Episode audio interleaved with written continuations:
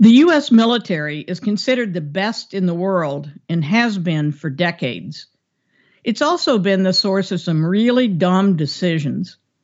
Its technology is amazing, but some major development activities have failed dramatically and expensively.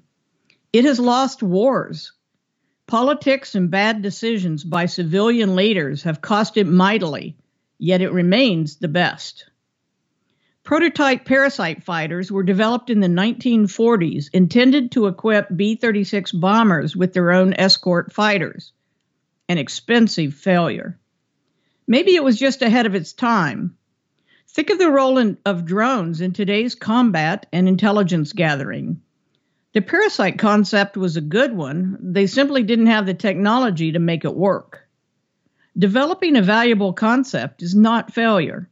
Investing in its development is not failure. Cutting the program is not failure. Continuing to waste resources year after year, now that would be failure.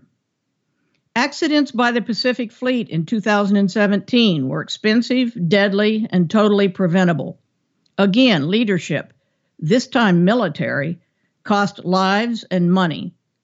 While there's more reason to question it, the U.S. military remains the best.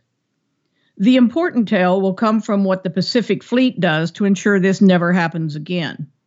Or maybe what the top naval command does.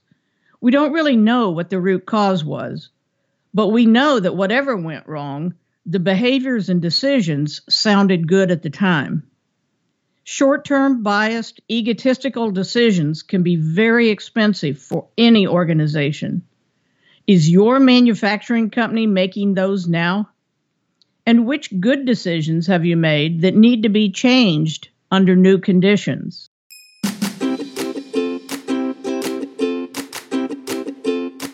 My name is Becky Morgan, and you're listening to my podcast series, Finish Strong.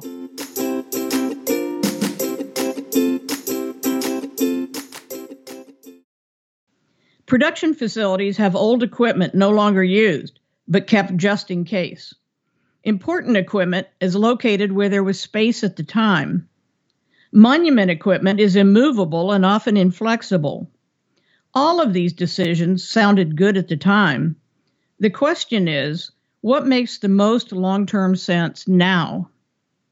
Suppliers have been jettisoned because they raised prices, sent bad product, or because their salesperson was unresponsive.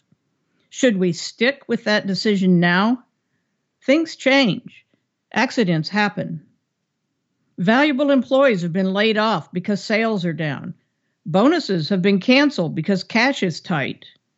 An executive elevates a trusted friend to a management role because he's desperate for help. Makes sense at the time. Every executive, manager, and employee makes decisions that sound good at the time, at least to them at that moment. Some of those decisions are brilliant, some simply good. Reassess all of those, plus the bad ones, to learn and to make smart adjustments. Everyone makes mistakes. What was once a good decision may need to be changed now. Reassess what you need, what you have, what you've learned, and move forward. You too can be the best in the world. While impacted by politics, your decisions are your own, now and in the future.